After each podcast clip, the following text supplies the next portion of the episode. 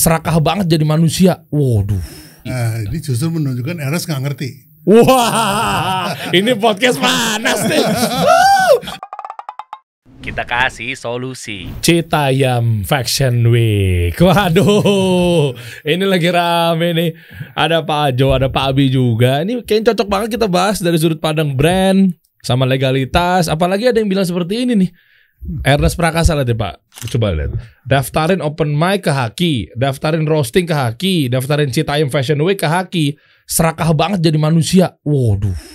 Ini lagi rame nih. Sebenarnya kita mau bahas bukan ngomongin orang-orang atau aktivitinya yang ada di sana ya. Hmm. Ntar jadinya gibah lagi katanya.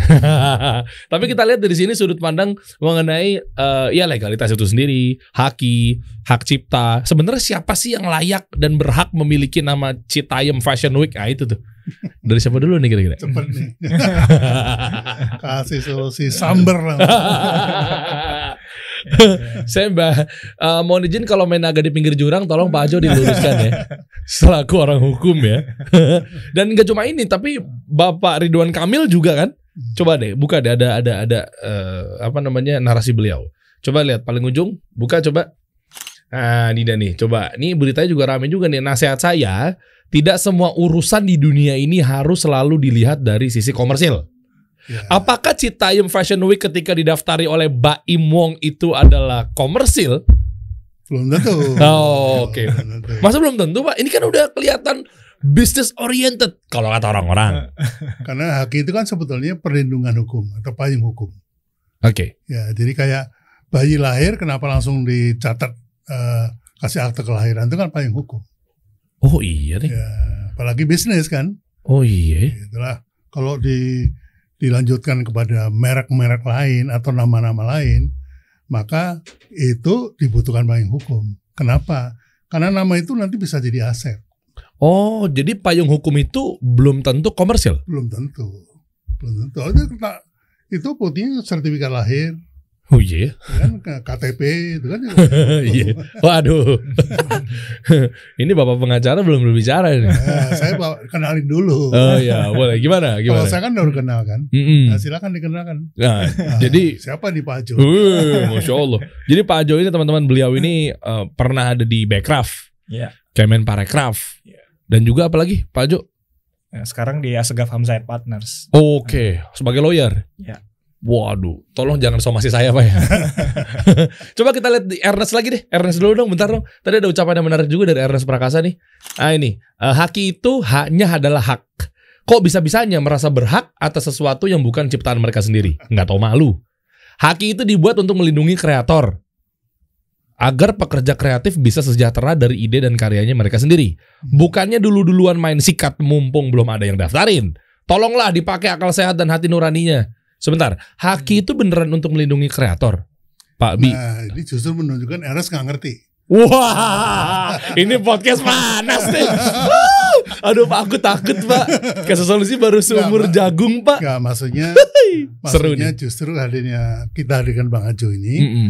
agar supaya semua pihak tahu gitu. Oke. Sehingga ketika bicara itu nggak asbun jadinya kan. Jadi Hmm. semua pada proporsinya gitu. Ernest, Anda nggak ngerti Ernest. Dari Pak Bi. Saya mah aman-aman aja. Salam kenal Ernest. Oke, nah gimana Pak Jo? Lihat dari ini. Iya, jadi kalau kita bicara haki kan ya, hak kekayaan intelektual. Hmm. Ini kalau kita lihat dari yang disampaikan Ernest ini kan kesannya semuanya adalah ini merek gitu ya. Hmm. Padahal yang dibicarakan Ernest ini dari mulai ciptaan, dia bilang kreator, kreasi dan lain-lain. Ini ada beberapa jenis haki lainnya sebenarnya. Jadi bukan hanya merek yang memang perlindungannya itu harus didaftarkan, Oke. tapi ada juga dia menyangkut juga hak cipta tadi yang sebenarnya tidak perlu didaftarkan untuk mendapat perlindungan. Oke, nah yang Mbak Im Wong daftarkan itu yang mana? Nah, yang Mbak Imlong daftarkan itu adalah permohonan pendaftaran merek. Oh, oh, jadi nggak ada hubungannya sama kreator dan lain-lain itu Nah. adalah hak cipta gitu? Artinya ini artinya ini eh, semuanya campur aduk nih yang dia sampaikan nih. Ada juga unsur mereknya yang Citayam Fashion Week ini, Mm-mm. ada juga yang dia yang menyebut ciptaan. Nah, namanya ciptaan itu kan sebenarnya hak cipta, dilindungi dengan hak cipta yang perlindungannya itu muncul ketika orang itu menciptakan sesuatu dan dipublikasikan. Oh. Gitu. oke. Contoh misalnya kita sering moto-moto buat Instagram. Nah, Hmm. begitu kita foto, posting di Instagram, langsung kita dilindungi oleh negara bahwa foto itu adalah milik kita tanpa perlu pendaftaran. Masa iya? Iya, itulah konsep hak cipta seperti itu. Makanya kalau ada mau posting sesuatu atau eh, so- apa eh, cantumin source-nya, sumbernya. Iya, iya. Eh, Oke. prinsipnya prinsipnya harus izin. Cuma memang ketika dalam prakteknya ketika kalau bukan untuk kepentingan komersil ya tinggal cantumkan izin aja. Apa sumber? Eh, iya sumbernya. gitu. Jadi sama kayak courtesy YouTube gitu ya. Iya, jadi kredit memberikan kredit lah kepada orangnya Hmm. gitu. Ya, kalau anak sekarang itu. bilang nggak perlu minta izin, yang penting minta maaf.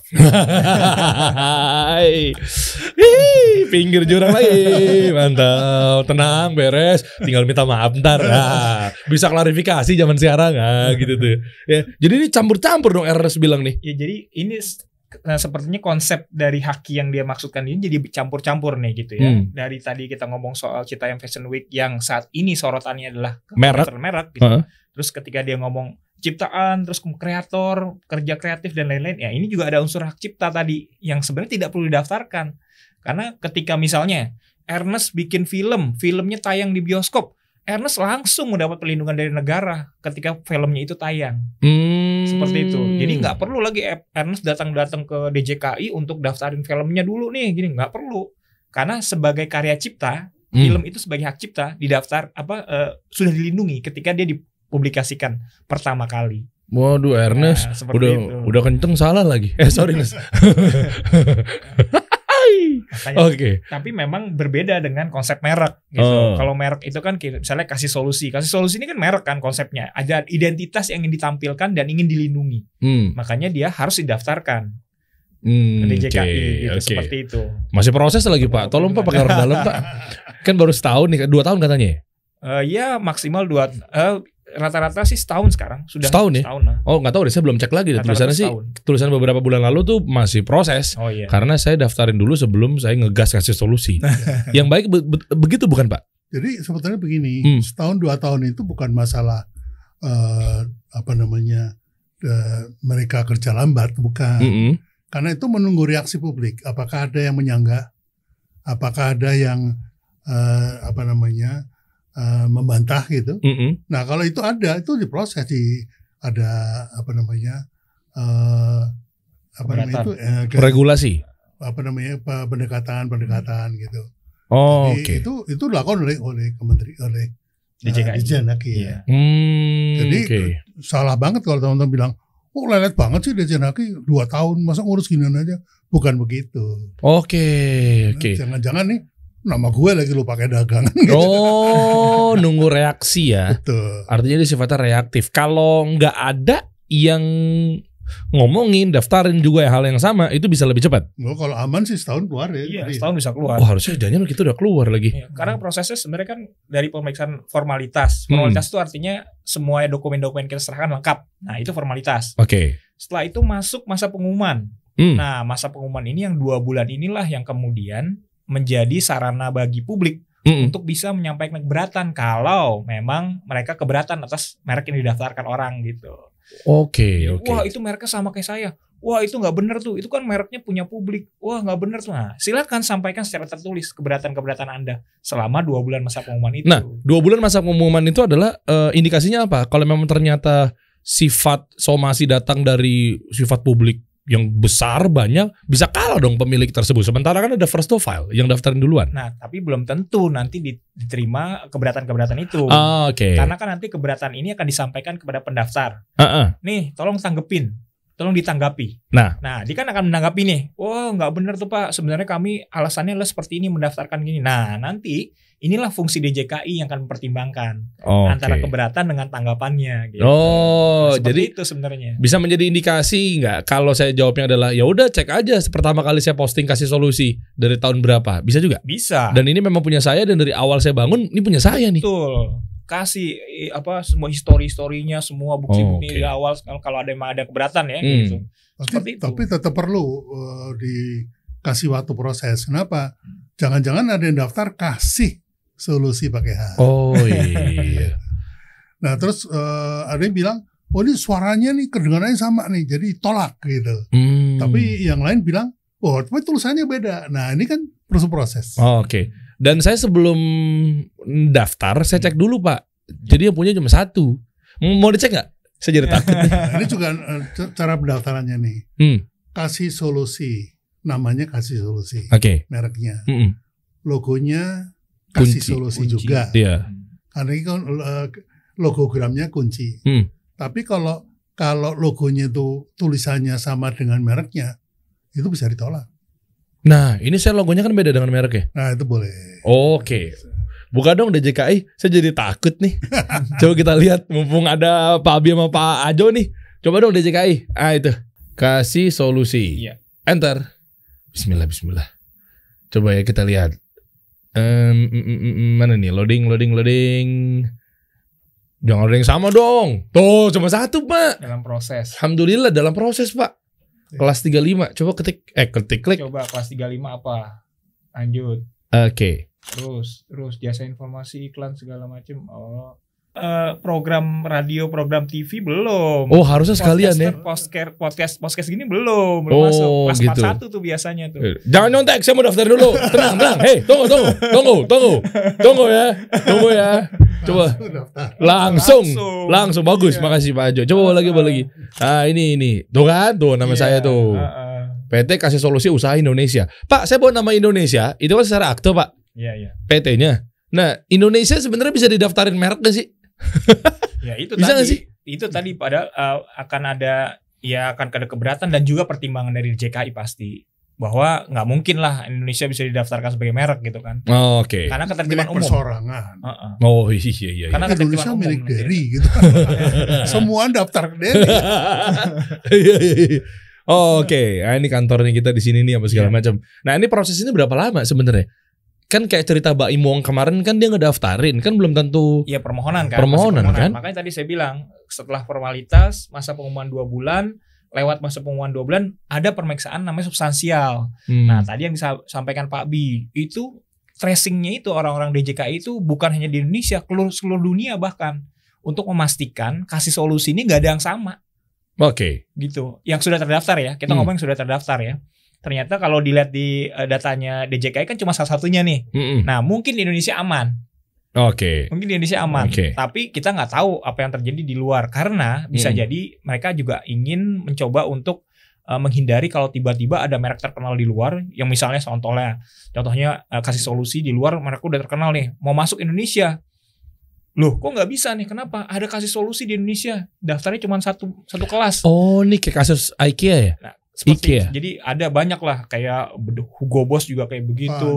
Kemudian, uh, uh, terus Oh. kemudian Polo juga kayak begitu kan kasus-kasus Oke. seperti itu. Nah mereka ingin menghindari itu kayak begitu-begitu.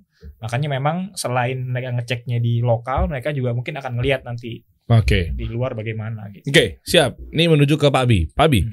eh, kenapa sih em, yang namanya merek itu menjadi rebutan? Terlepas dari eh, memang ini adalah komersil, nantinya tujuannya, walaupun tadi saya juga dapat edukasi ya, eh, bahwa ternyata ini adalah payung hukum yang belum tentu ini adalah komersil. Iya. Oke, eh, saya mau bahas mengenai si merek atau brand gitu ya. Maksudnya kita ngomong merek dulu deh. Kok sampai sebegitunya? Contoh kayak Baimuang gitu ya, rame. Artinya memang yang namanya merek ketika sudah boom, Citayam Fashion Week. Nah, itu udah pasti jadi aset tuh Pak. Kok sampai ada rebutan publik gitu Pak? Belum tentu. Belum tentu ya? karena eh, ini eh, saya mengalami beberapa zaman businessman ya. Oke. Nah kalau pebisnis zaman sekarang popularitas itu segala-galanya. Hmm, oke. Ya padahal kalau zaman dulu itu baru awareness. Hmm. Lu baru aware bahwa ada merek namanya ini gitu. Ah, Oke. Namanya Citayam. Bisa boom ya emang awareness kan. Hmm.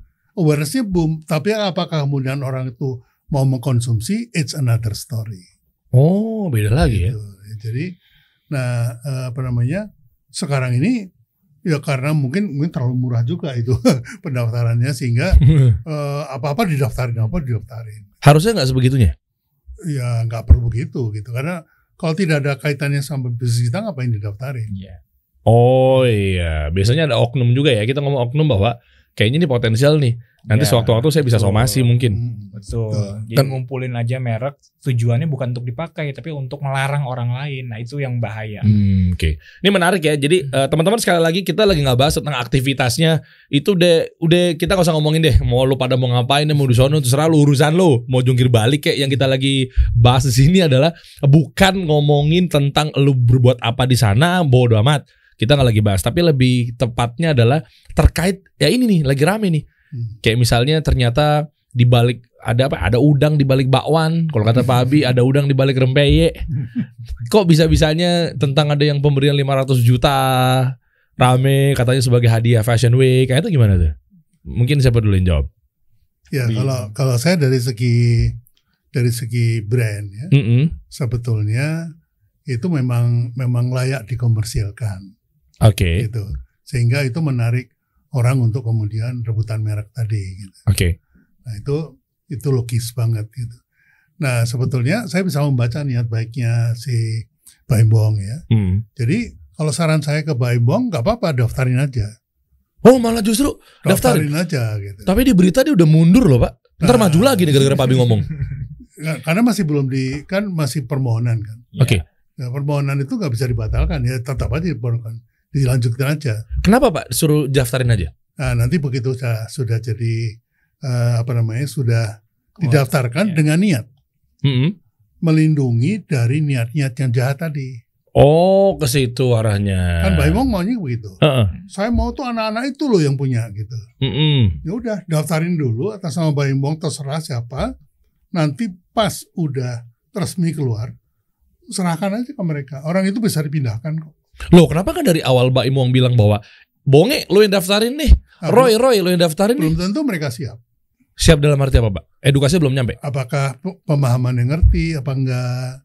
Apakah Hmm. ini nanti ke depannya mau diapain gitu ya? Oh nggak tahu monetize-nya. Nggak tahu monetize-nya. Jadi kalau memang Mbak Imong ini mau jadi ayah angkat dari mereka, ya caranya begitu. Deketi mereka, asuh, kasih tahu cara-caranya ke depannya gimana, baru kemudian nih li, payung hukumnya gue serahin ke lo. Oh, Kalau perlu, begitu. kalau perlu, Hmm. nah, Hmm. Mas Ajo siap. Ush, mengawal ini semua. Mantap. Saya juga siap mengawal. Wah, Barang-barang Iya. awal. Kasih solusi? siap Siap. nebeng traffic. Biar bapak-bapak yang kerja, kita nebeng traffic aja deh. Lagi rame, ayo duduk sini, duduk sini yuk, masuk yuk. Oke, tapi gini Pak Bi, menarik. Em, ke- kalau Mbak Emong mundur justru salah. Menurut saya niat baiknya jadi jadi apa namanya? Diragukan. Jadi diragukan. Oh, saya tebak ya, malah jadi ketahuan salah dong. Malah jadi Ada ketahuan. udang di balik rembek tadi. Oh iya, malah ketahuan ada udang di balik rempeyek.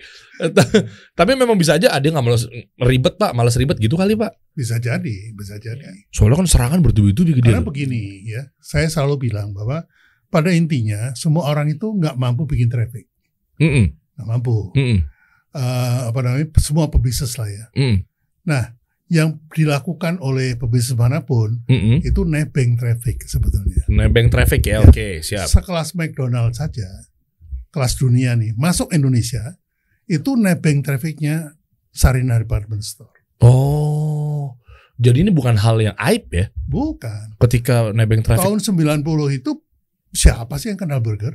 Hmm, Siapa sih yang ma- mau makan french fries? Nggak ada. mm-mm. Nah, orang yang lewat itu kemudian dikasih atraksi.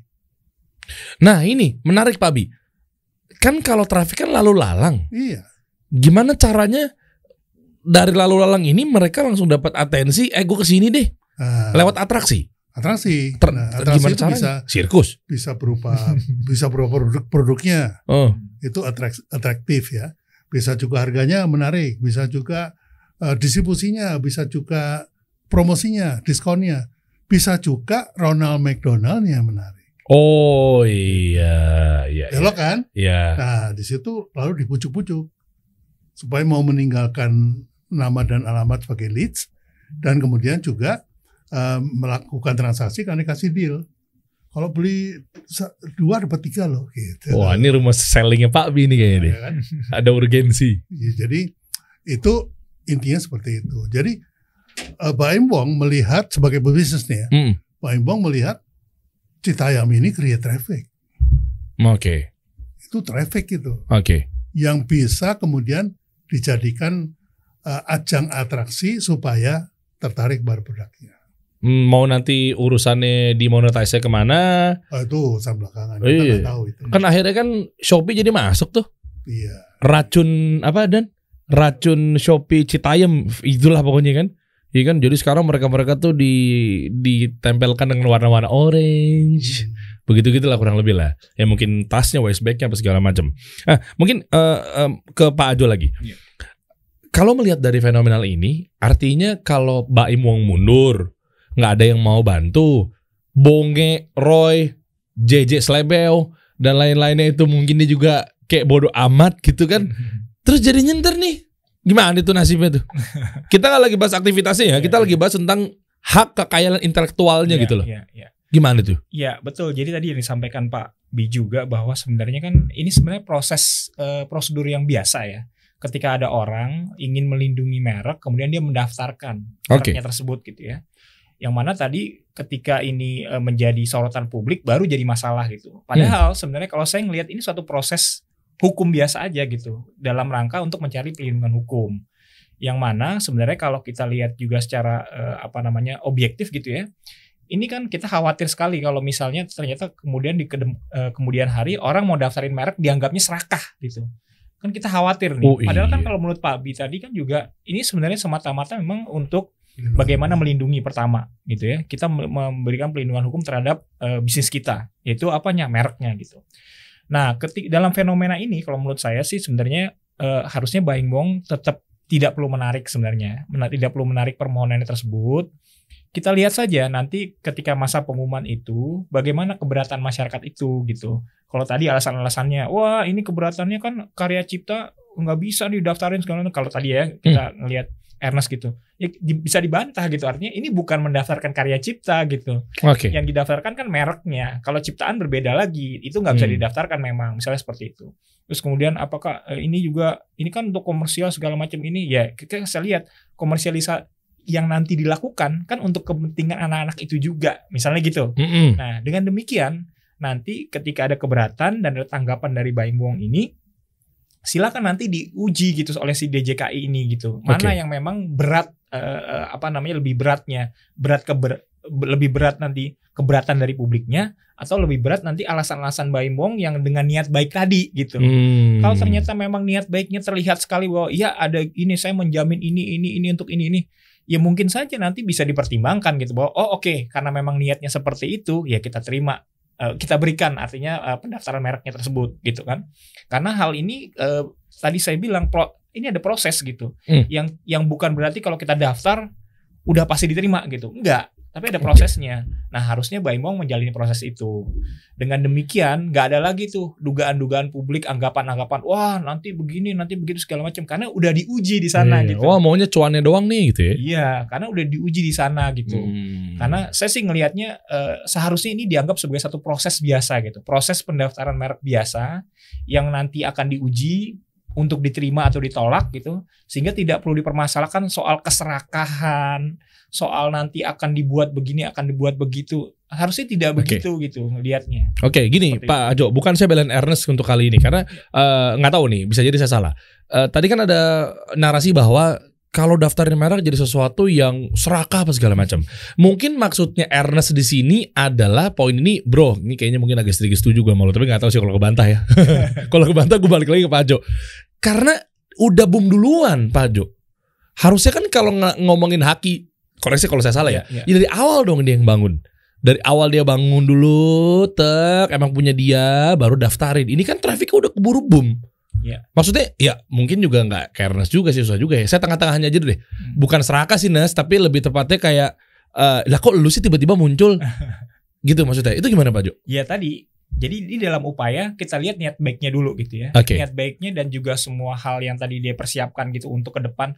Kita mau diapain sih Citayam Fashion Week ini kan gitu kan. Hmm. Ke depannya seperti apa. Nah kalau memang dia punya planning yang benar dan bisa dipertanggungjawabkan oleh dia. Ya mungkin DJKI bisa mempertimbangkan gitu. Oke kita kasih ke dia. Dibandingkan misalnya nih Hmm. ada orang yang kan sekarang lagi banyak nih. Ada beberapa kan kemarin kan daftar-daftar-daftar.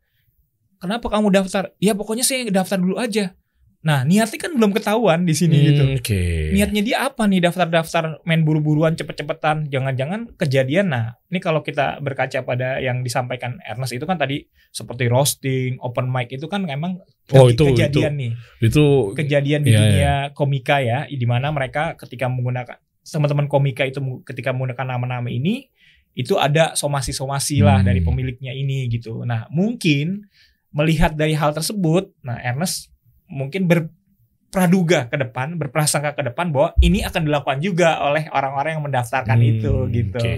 Sehingga akhirnya eh, ya tercampur lah semuanya Hmm. akhirnya dengan proses yang seharusnya biasa saja dengan praduga-praduga di luaran itu. Iya benar. Dan saya melihat bahwa eh, ini kok kayaknya ada sisi positifnya dengan adanya kasus seperti ini. Kenapa? Jadi orang-orang yang tadinya nggak peduli, iya kan? Jadi peduli tentang oh ternyata merek tuh didaftar ya. Iya.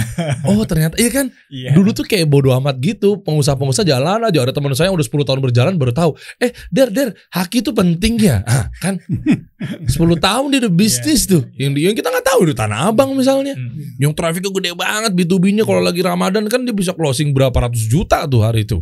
Ya kan nah, maksudnya kayak gitu gak sih Pak?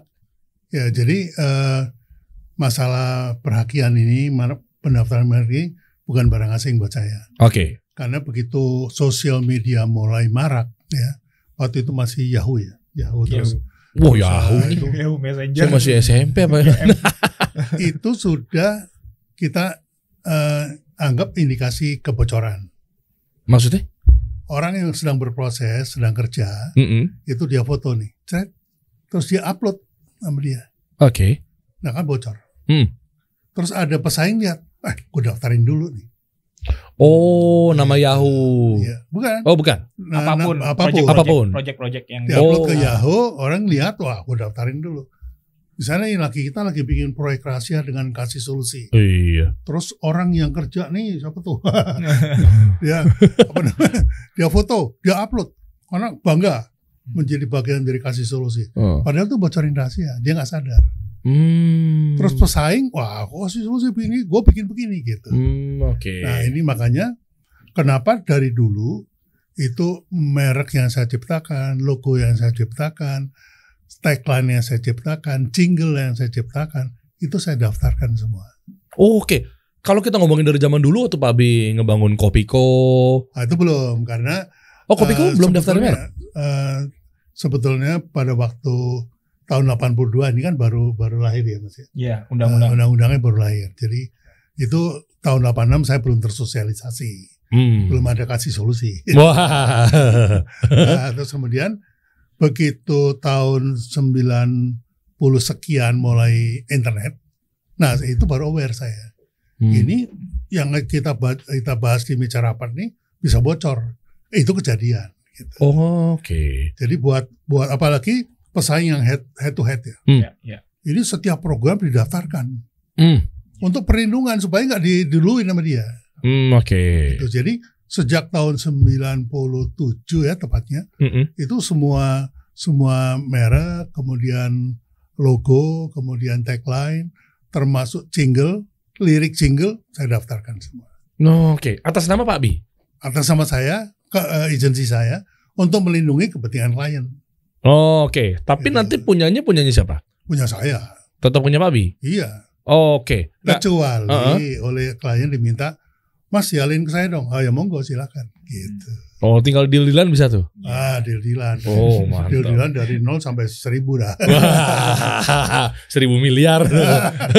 Tapi kalau kita lihat yang zaman dulu, apakah sekarang udah ada terdaftar, Pak di Haki ini? Kayak misalnya tadi Kopiko atau mungkin Likna, ada nggak sih sebenarnya mereka? Oh, Ligna belum. Belum. Kopiko mungkin didaftarkan oleh kliennya ya. Oke. Sebagai merek ya. Tapi meskipun didaftarkan merek oleh dia, hak ciptanya tetap, tetap saya punya. Karena secara moral, Oh, hak iya. itu adalah hak moral dari penciptanya. Hmm, oke. Oh, jadi kalau udah ada hak cipta, eh, apakah harus ha- merek juga nih? Apa cukup salah satu? Kalau dijadikan identitas identitas produk, merek. Merek ya. Iya. Hak ciptanya juga boleh aja, tapi enggak juga nggak apa-apa. Hak cip- hak ciptanya kan nggak didaftarkan. Nggak perlu didaftarkan. Oh, nggak betul didaftarkan Iya. ya. Oke. Jadi oke. kalau dari ini misalnya, Mhm. eh, dia atau apa apa ini pakai bisa bikin brand Mhm. gitu kan. terus didaftarin gitu. Nah, Anda tidak melanggar eh, pendaftaran mereknya, Oke. tapi yang Anda langgar adalah hak ciptanya karena Oh, ini ciptaan iya. saya. Dan itu bisa diklaim ya nantinya ya. Iya. Eh, Ah, nanti Etika Bang tidak Ajo. baik berarti. Nah, PTQ tidak baik ya. Dan Iya. apa indikasinya? ya misalnya tadi Derry Bukti- mau, mau daftarin tadi kan Hmm. bisa bisa bikin brand tadi. Ya Pak Abi tinggal nanti keberatan di masa pengumuman tadi bahwa etika tidak baik nih. Karena ini dari awal saya udah bikin ini gitu, tiba-tiba duluan nih nyusul pendaftaran mereknya gitu. Nah, Hmm. buktinya apa? Pak Abi sampaikan nanti waktu bikin desainnya ini kayak ka- pada kapan, dipublikasinya kapan, kan ketahuan akhirnya kan. Oh, Oh, iya. Derry baru masukin nih, Benar-benar. kayak gitu. Tapi kalau merek-merek atau brand-brand Pak Abi mah nggak ada yang berani nyentuh deh.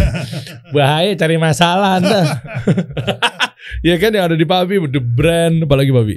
Bisa Ya, bikin brand. Contohnya dulu saya saya pernah bikin tagline eh, apa namanya buk, cuma Bukrim yang bisa begini. Wow itu legend. Kan? Itu legend tuh Bukrim. Terus Wow. tiba-tiba ada perusahaan lain pakai cuma apa nama perusahaannya yang Ya. bisa begini. Terus klien saya lupa ini ada pendidikan hukumnya kan ada. Kita somasi kan gitu kan. Wush. Begitu somasi ternyata beda kelas. Nah, Oh, itu juga pengetahuan iya. orang yang perlu tadi. Makanya kenapa tadi saya sampaikan, wah kalau satu kelas doang nih masih rentan nih ada berapa kelas. Eh, tolong daftarin berapa sih berapa sih gope 3 juta daftarin ya daftarin sembil- 90 kelas boleh nggak pak Ada 45 kelas. 45. 45. Kalau 90 ya ke mana ya? ah coba kita lihat lagi Baimong lepas Citayam Fashion Week kelar dong udah selesai dia ya udah balik lagi ke Bonge Ini kan konsumsi publik. ya Apakah betul dia serahkan ke? Kan Kita cek aja, tahu. coba kita cek. ah Data. coba kita cek nih langsung pak pengacara ngecek langsung Citayam Fashion Week Oke, Eh, banyak banget yang pertama ditarik kembali. oh ditarik kembali tuh siapa tuh Baimong Coba lihat. wah ada Yang atas, logonya Yang atas, yang atas. paling atas coba Coba klik klik. yang mana tuh terus ke terus atas. terus nah, terus itu oke. Coba Mana itu ini? siapa? Dalam proses siapa? Ih banyak banget sekarang jadi ikut-ikutan. Nah, seperti itu. Lanjut Oke. ke bawah, ke bawah. Oh? Dan ini bukan bukan hal yang gibah dalam arti ini, ini bukan gibah ya. Iya. Maksudnya ini terbuka kan? Buka ini. Ini Di websitenya Kementerian apa nih Pak? Hukum dan HAM DJKI. Oh, Oke, hukum dan ham. Jadi bisa lihat ini konsumtif ya guys. Iya. Oke. Ini ini kelasnya coba lihat kelas apa? Alas Kelas kaki. ini 25 kayaknya. Coba terus ke bawah. Kok tahu 25 Pak? Iya, kalau kalau Lah, iya. fashion kalau fashion 25. iya benar. Coba ngeliat masalah fashion aja udah tahu Ah, 25. fashion. Ini fashion. Dia jadi untuk eh, pakaian-pakaian nanti yang pakai Citayam Fashion Week dia mau coba untuk mengambil perlindungannya eksklusif. Uh, jadi rame guys, mantap nih Coba guys. lanjut siapa nih yang masih nerusin? Back back. Ke bawah. Enggak, Oh, ke bawah, ke bawah, ke bawah, ke bawah, ke bawah. Ke bawah. Ada nama orang ya kan? Ada. Tuh, Daniel Handoko. Daniel Handoko Santoso, Pak Iya. Daniel Handoko Santoso. Anda beralamat di sekian-sekian. Lanjut. Oke. terbuka informasinya. Terbuka ya. Balik Oke, lagi. back back Back. back. Tuh, Nah, sekarang siapa ditarik tuh? ditarik CFU. Coba. kembali coba. Ya itu tuh, Heeh. coba. Tarik kembali ke bawah. W kali itu bukan CFU, W-nya. Ini 41 berarti yang fashion show, podcast tuh, layanan hiburan tuh. Oh kan? iya. Nah, kan? Coba Lanjut. lagi. Bawa lagi. Nah, Wah, ini PT Tiger Wong Entertainment. Jalan Daud nomor 8. Kelurahan Kebayoran Lama Selatan. Kenapa saya bacanya nih? Oh ini nih berarti nih. Coba cek dulu, cek dulu. Jangan-jangan ini punya siapa? Cek dulu. PT Tiger Wong Entertainment milik siapa? Di Google sana. Pengen tahu nih. Namanya sih ada Wong-Wongnya nih.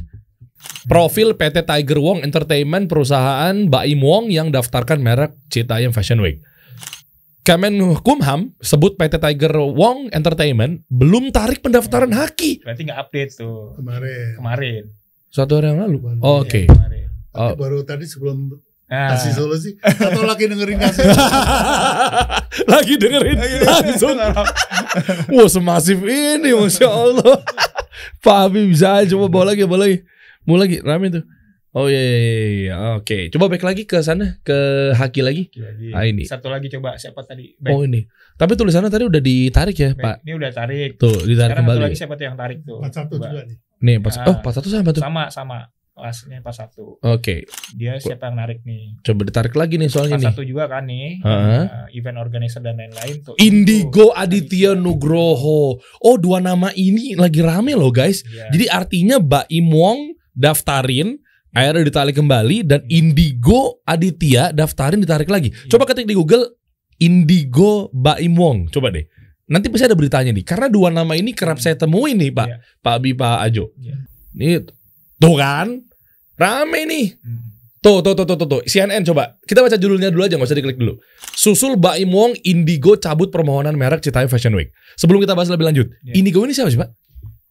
Ini kayak perorangan sebenarnya. Sebenarnya perorangan. huh? Cuma kalau dalam eh, beberapa artikel yang saya baca gitu ya, Hmm. ini termasuk orang-orang yang waktu awal dulu teman-teman dari Citayam dan sekitarnya itu datang ke apa eh, stasiun Duku ini, mereka tuh yang wawancara-wawancara Oh, konten-konten wawancara. Iya, konten-konten wawancara.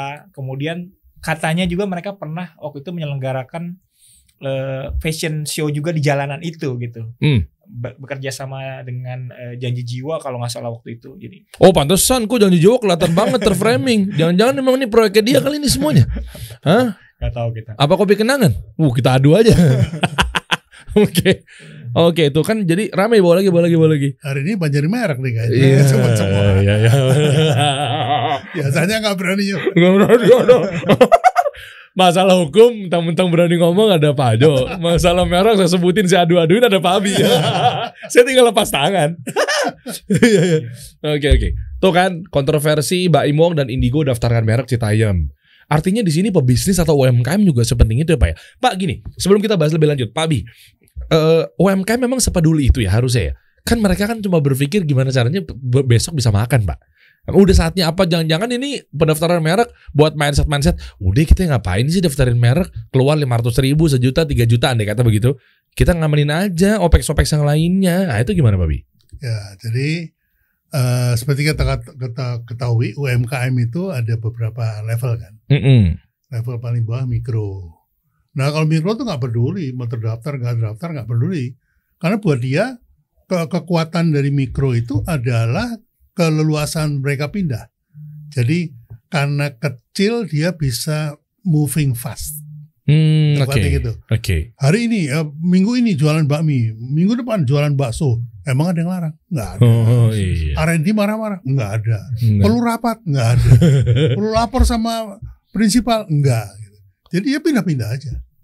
Oke. nah, Justru, justru dia bermain di antara ini. Perlindungannya, oh ini udah didaftar ya udah ke sini. Daftar di sini. Jadi kekuatan dia di situ. Oh, kalau gede.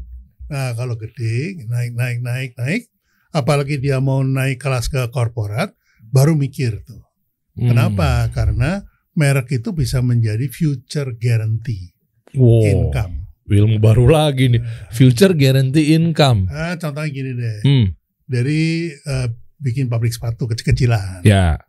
terus kenal sama eh, salah satu eh, gini deh, asisten pribadinya yang punya punya Nike. Oke. Nah, terus dari ini orang baik nih, gini gini gini gini membangun, membantu UKM.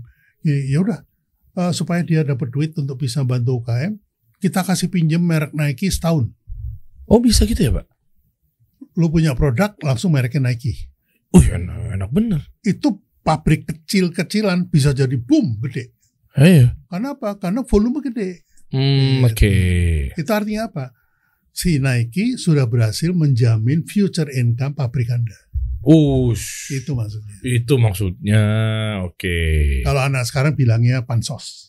Oh, anak sekarang. Tapi kan Iya. yang ngomong praktisi branding 50 tahun itu ada ada rumusnya guys. Ada metodenya tuh. Jadi perlu diingat bahwa kalau kita percaya bahwa merek kita ini suatu hari akan menjadi aset intangible, Mm-mm. itu harus ada perlindungan hukumnya. Jangan-jangan begitu nu terkenal, wah ini jadi aset nih, langsung orang lain daftar. Hmm, Dia yang iya. dapat asetnya. Kayak kasusnya siapa Pak Jo? Ruben Onsu bukan sih? Koreksi kalau saya Ah, ya, salah. kayak gitu. Iya.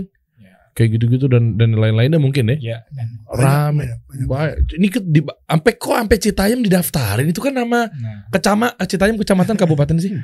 Hah? Citayam Anda geografinya nilainya buruk ya Aldan. Citayam tuh apa sih Pak? itu masih ditolak karena itu itu kan eh, eh, indikasi geografis milik negara. Oh ya nggak bisa dong. Nggak bisa. Tapi itu dalam istilah proses umum, Pak. Istilah umum. Iya dalam proses Oh, kan belum iya. tentu diterima. Belum Oh, diterima. oke. Nanti akan ada proses. Diproses untuk tidak diterima. capek, capek juga ya. Tuh. Sampai ada Citayam Fashion Week Cafe and Nah, Resto. kan orang ngelihat peluang bisnisnya kan luar biasa kan, macem-macem kan. Oh, oke. Saya, pertanyaan saya ke Derry, kenapa orang bertupi-tupi mendaftarkan? Waduh. Karena bisa menjadi aset buat brand bukan? Yang paling ujung sekali Mm-mm. karena Citayam itu traffic. Oh iya iya. iya. Ingat, orang itu nebeng traffic. nebeng traffic loh. Bener loh. Ya ya ya ya ya. Jadi gede dong sekarang. Oh berarti kalau saya mau cocok logikan artinya tanah-tanah di Citayam jadinya naik dong. Bisa jadi. Bus fluktuatif. Depok ujung juga per meternya 8 juta lagi jangan-jangan nih. Coba lagi tuh kayaknya ada lagi tuh. Banyak banget sih. Tuh Jakarta oh ja- ini Jakarta kayak Fashion Week. Fashion Week, Loh. Oh Jakarta Fashion Week. Balik papan Fashion Week. Kok jadi banyak gini Pak Jo?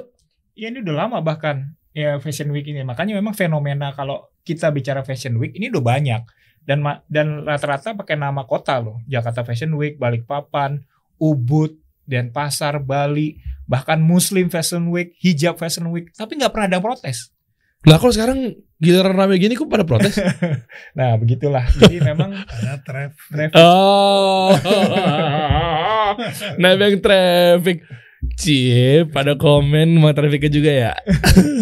Indonesia Fashion Week berakhir. Wah, ini kalau berakhir gini artinya bisa saya pernah, daftar ini. artinya pernah sudah terdaftar, sekarang tidak diperpanjang sama dia. Kalau saya masuk, Bisa. Bisa, Bisa? bisa. Ini Oh. jadi public domain kalau nggak ada yang mau panjang. oh gitu. Mm-mm. Langsung daftar dulu kali ya. Ngamanin traffic.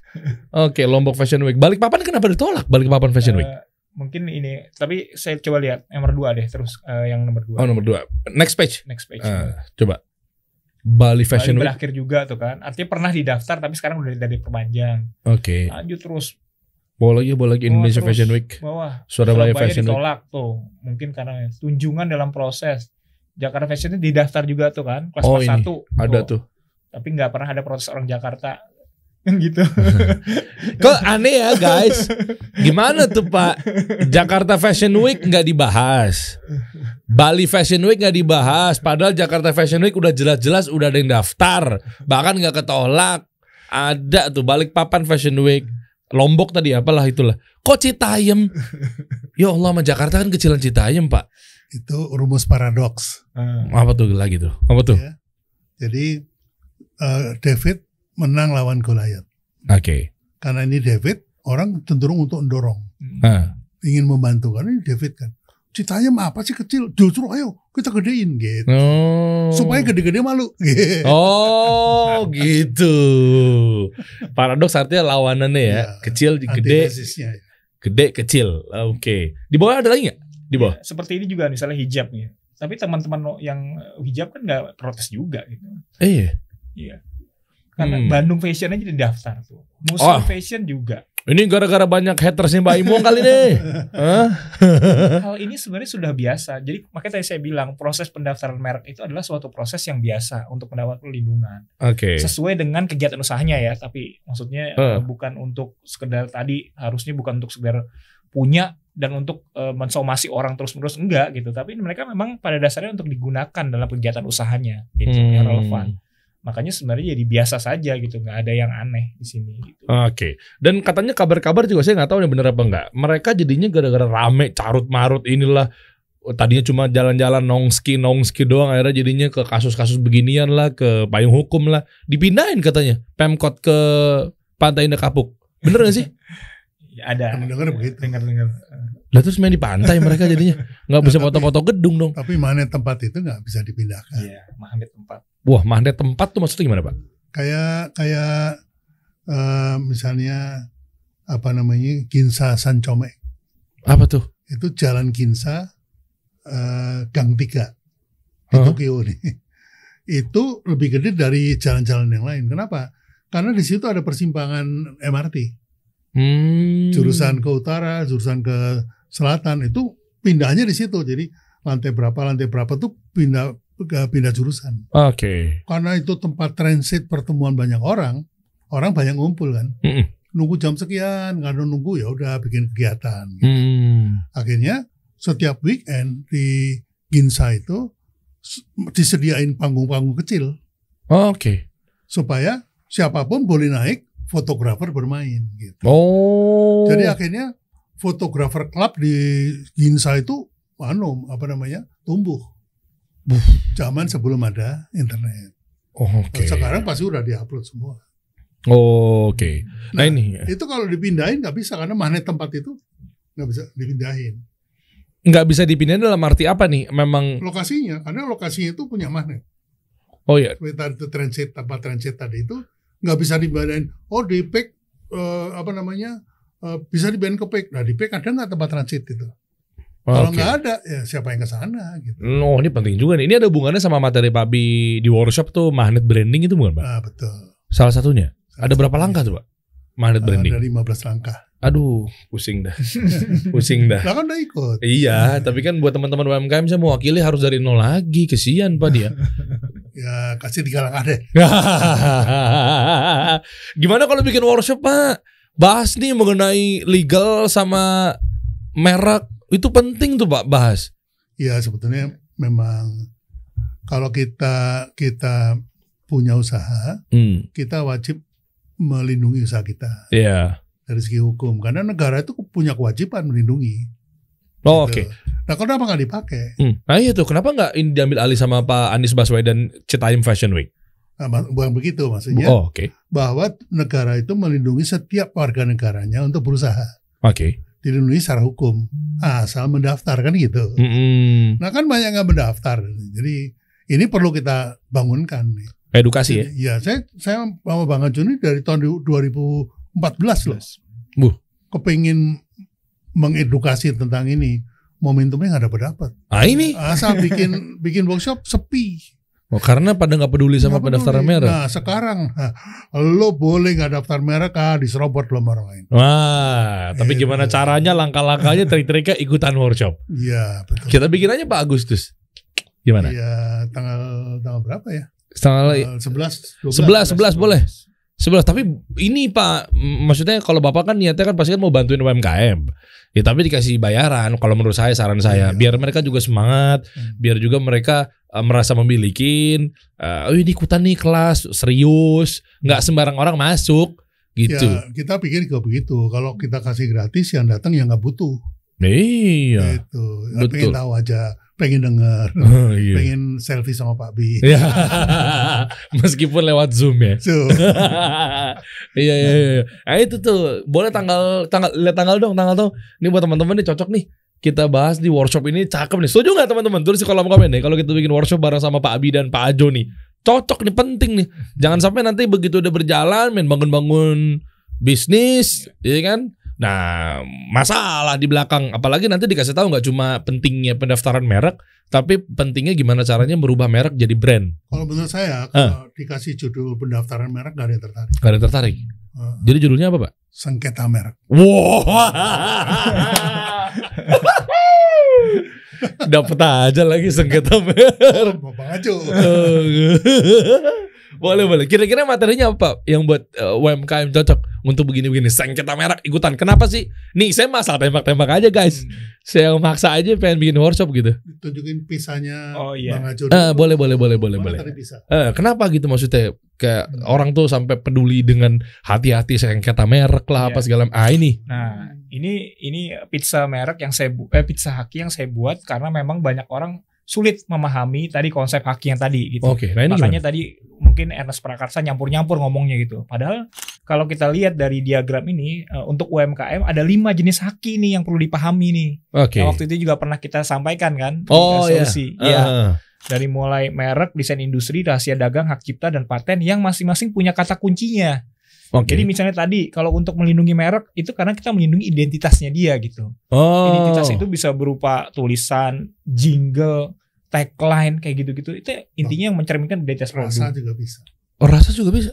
Nah, itu di negara lain Nggak dilindungi tuh. Ush. Cuma, kalau di Indonesia perlindungan untuk identitas ini eh, merek dua atau tiga dimensi bisa, jingle suara bisa juga, dan hologram. Nah, kita tuh bisa tuh lindungi itu Oke. di Indonesia untuk merek ya. Oke, ini Merek. ini kalau untuk rasa maksudnya gimana Pak? Contoh misalnya seblak rasanya kan maksudnya masa rasa seblaknya rasa sih? Karena ada ada biasanya suka ada hal yang spesifik, Spesifik. yang unik. Kayak nano-nano kan rasanya beda dari permen yang lain. Oh iya iya Ya, iya begitu. iya. iya. Wah merek lagi nih nyebut. Hari Davidson itu didaftarkan suara kenal pot. Iya. Oh masa sih? Benar. Beneran. Benar. Ber itu. Dilindungi itu. Betul. Karena apa? Karena ketika Anda naik motor, suara knalpotnya sama, Anda boleh bergabung sama Harry Davidson. Oh keren. Menjadi identitas Keren. dari merek. Merek. Guys, ini bocoran WhatsApp Pak Abi loh. Saya baru tahu loh identitas kenapa anak-anak apa apa materi Bapak yang Harley Davidson lagi rame-rame orang naik motor gede, ada satu orang yang tiba-tiba minggir. Iya, karena suara knalpotnya nggak sama. Oh, iya betul. Itu materi bagus banget. Lu wajib ikutan teman-teman WhatsApp Pak Abi. Itu bisa menggir. Aduh keren banget. Ada orang jalan dari sini pas ber mereka minggir tuh. Karena itulah kekuatan dan identitas dari Harley itu Betul. sendiri ya. Mantap. Iya. Dan yang lain-lain ntar ikutin aja kalau nggak percaya. Lalu, lalu Pak, Lalu bentuk bentuk seperti kita lihat eh, kursi, meja dan lain-lain itu kalau Mhm. eh, pengusaha furniture mereka pasti akan melindungi desain industri namanya oke. untuk melindungi tadi bentuknya. Ini nih packaging nih. Ini misalnya Ya, betul. ini misalnya juga nih, ini tumblernya kasih solusi nih. Yes. Ah, ini ini Nah, kan- bisa didaftarin nih. Nah, eh didaftarin dia kalau apa? kalau memang bentuknya estetik seperti ini dan tidak ada sebelumnya ya. Oke. Harusnya tidak ada sebelumnya karena harus baru memenuhi unsur kebaruan nah bisa didaftarkan sebagai merek sen- eh, di- desain industri sendiri. Oh. Seperti halnya botol Coca-Cola, botol Teh eh, galon botol. aqua, teh botol. Nah, Oh. nah, itu kan oke. banyak yang unik gitu. Nah, itu dilindungi sebagai desain industri. Hmm, Seperti oke. itu. Kalau permen kan mirip-mirip juga, Pak. Ya, Kan begitu-begitu aja Iya, tuh. pokoknya sepanjang harus baru makanya. Hmm. Pertama nilai estetikanya dan baru. Itu kata kuncinya. Hmm. Nah, makanya kalau untuk merek itu untuk mendapat pelindungan harus daftarkan. Desain industri juga untuk mendapat pelindungan da- harus daftarkan tuh. Oke. Nah, terus kalau kita bicara juga eh, paten nih yang fungsi ini yang te- ini fungsi ini intinya kalau misalnya teknologi itu kan ada fungsinya ya. Hmm. Misalnya eh, handphone, laptop dan lain-lain itu, nah itu dilindungi dengan paten. Sama Oke. juga misalnya tadi yang waktu itu pernah juga kita bahas obat. Karena obat ada fungsinya untuk mengobati orang lain, gitu Hmm. untuk mengobati orang rasa sakit, formulanya itu dipatenkan gitu. Oke. Nah, kalau kita ngomongin Citayam Fashion Week, bisa nggak lima-limanya dia masuk? Ma- Apa cuma satu doang? Bisa kita bedah. Contoh Coba, coba. Ayo kita pakai contoh kasusnya Cita- Oke. Citayam Fashion Week ya, guys. Oke, kita bisa bedah. Merek udah oke. Merek udah pasti ya. Oke. Merek udah pasti. Hmm. Nah, selama di Citayam Fashion Week juga kan mereka eh, kadang-kadang ada yang mem- membuat kayak desain-desain baju yang unik-unik, Eh, lucu-lucu. eh, Nah, eh. kalau bentuknya itu unik, baru sama sekali, bisa didasarkan sebagai desain industri. Oh iya. ya? Oh oke. Iya. Ya ya. Makanya Adi Busana yang wah bentuknya Hmm. wah usulnya. nah itu sebagai satu desain industri Bukan zebra cross ya, Pak, yang didaftarin. seperti itu gitu Iya iya ya. oke. Nah, lalu kalau hak cipta jelas banyak sekali konten-konten Oke. dari mulai foto-foto mereka, Oh, dari iya. mulai video mereka. Oke. Nah, itu itu masuk ke hak cipta tuh. bisa tuh. Iya. Informasi Pak belum. Informasi eh, ini ini hal yang dirahasiakan ke publik sih sebenarnya. Ini lebih cocok ke perusahaan-perusahaan sih sebenarnya. Ya bisa Kalau jadi mereka- dia dia merencanakan bonge akan tiba jam 5 sore. Kita jangan bilang-bilang, Eh, takutnya ada media meliput. Ya, jadi gini, saya saya pernah baca ya. Jadi kalau eh, turnamen-turnamen olahraga kayak F1 dan lain-lain itu ketika mereka bikin planning programnya ke depan itu dirahasiakan memang, nggak boleh bocor. Tuh kan? Iya. Heeh. Jadi informasinya sangat rahasia sehingga bisa dilindungi dengan rahasia dagang tadi. Tuh. Gitu. Kita nggak tahu kan kita mau bikin satu event ya takutnya nantinya dicontek. Karena kalau Bener bocor Pak? betul, kalau bocor dicontek sama Tuh. kompetitor. nanti bonge akan uh, uh, apa catwalk selama 48 hari misalnya, nggak berhenti berhenti. Nah, Bukan 48 jam lagi tuh. betul. itu bisa di, itu. dirahasiakan tuh. Ya, informasi yang di, tidak diketahui publik intinya punya nilai ekonomi dan dijaga kerahasiaannya. Jadi jangan kita eh kita rapat udah segala macam. Wah, ini yang berubah. udah jadi terus ditaruh digeletakin di meja. Ya nggak boleh gitu. Harus disimpan di lemari besi kalau perlu dikunci. Nah, seperti itu gitu. Oke. Harus. Oh, Nah, udah kalau ya. paten, Heeh. kalau paten, nah itu memang berhubungan dengan teknologi tadi saya bilang. Apa sih yang hal-hal yang sifatnya fungsional yang bisa eh, apa dilakukan kalau misalnya memang ada fungsinya gitu Hmm, ya. hmm. Nah, jadi itu eh, pelindungan paten tersebut. Saya nggak tahu kalau misalnya di CT Fashion Week itu bisa dibuat apa gitu ya. Contohnya Misalnya contoh, misalnya ternyata kalau mereka memang fashion itu ada hal-hal yang sifatnya eh, apa, Green me- sk- eh, mekanik, green mekanik screen eh bukan apa namanya LED. mekanik yang mereka buat tersendiri gitu sehingga bisa misalnya nanti entah saya nggak tahu ya misalnya ada tok ungkit nanti mereka turun gitu jadi leba, Iya, iya. ungkit gitu jadi catwalknya bisa ngungkit-ngungkit Oke gitu oke. nah itu kan fungsi sebenarnya fungsi untuk membuat catwalk yang bisa Oh. bergerak dan lain-lain itu nah kalau mereka bisa menciptakan ada teknologi yang seperti itu gitu ya. Oke. Nah, itu bisa dilindungi dengan paten. Sama halnya dengan dia pas lagi fashion week, eh lagi fashion week, fashion show, ada mungkin LED-nya, komputerisasinya, Kalau eh, itu kan sebenarnya udah ada. Sebenarnya itu Oh, kalau enggak itu udah ada udah ada patennya sendiri-sendiri kan teknologi Oke, itu gitu oke, ya. oke, Cuman oke. kalau mereka membuat sendiri gitu. Mereka membuat Oh, tracknya juga dibuat tuh bisa. Iya, mereka membuat Dia catwalk di dari bidang teknologi intinya iya, gitu. Sudirman sampai Citayam, dia catwalk tuh. Itu kan buat jalurnya tuh gak serius. Buat jalurnya itu di- didaftarin. Iya, intinya apa kalau punya fungsi di bidang Oh, teknologi gitu. Punya Mantap. fungsi di bidang teknologi gitu ya. Apa yang ini termasuk mungkin gini, sebenarnya kalau fashion kalau baju juga yang saya tahu ya, Hmm. ada baju-baju yang bahannya itu tidak bisa kusut. Nah, jadi Hmm. kalau kita cuci udah kucek-kucek nih, dijemur gitu, udah langsung rapi sendiri. Oke. Nah, bahannya itu ternyata punya teknologi khusus sehingga tidak lecek. Oke. Nah, kalau Oke. mereka misalnya bisa membuat pakaian kayak gitu dengan teknologi seperti itu, itu dilindungi dengan paten. Oh. Ya, ya, ya, ya. Mantep insight-nya. Artinya Pak Bi, dari dulu sampai sekarang bahkan ke depan nantinya itu pasti harusnya UMKM harus melek beginian ya Pak Bi. Ya, Dari karena- sudut pandang pakar branding nih. Pokoknya gini, kalau Anda percaya yang namanya KTP, ah, itu baru identitas diri kan. Mm-mm. Maka Anda harus harus me- me- melindungi hukum untuk bisnis juga, Hmm. nggak cuma untuk dirinya sendiri gitu. Oke. Oke, nice. Lebih lengkapnya kita gabung di workshop aja Pak Bi. Iya. Biar lebih enak deh. Ya boleh nggak? Setuju teman-teman ya? Nih kita udah siapin deh. Cek aja di deskripsi. Nanti Media partner. Media partner dong kasih solusi. ya nggak nanti eh, diatur sama Pak Abi teman-teman langsung aja kunjungin deh nih le- link deskripsinya diklik aja nanti masuk insya Allah ke eh, landing page Pak Abi di situ lihat tuh.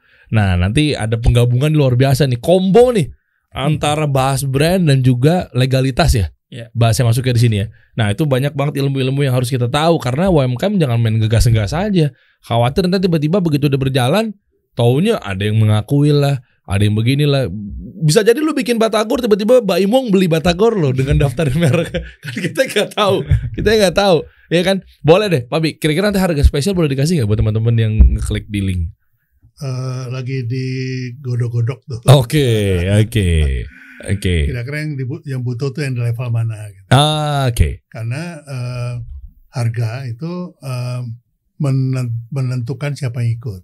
Hmm, oke. Karena kalau gratis ya nggak butuh yang ikut. Iya. Boleh, boleh. Teman-teman, siap berapa hari kira-kira Pak kalau begitu tuh? Biasanya kalau? Kalau meng- menjelaskan lima ini ya paling nggak dua hari. dua hari ya. Ya, nanti dikaitkan sama eh, brand sebagai intellectual property. Nah, itu Mm-mm. juga. Bush, mantap. Oke lah, kalau perlu nanti undang juga Pak Bi, bonge juga disuruh ngisi di ya kan banyak banget orang-orang di situ. Pokoknya teman-teman langsung aja ya, langsung cek aja di deskripsi, ikutin workshopnya bersama Pak Bi dan juga Pak Ajo. Kita kasih solusi.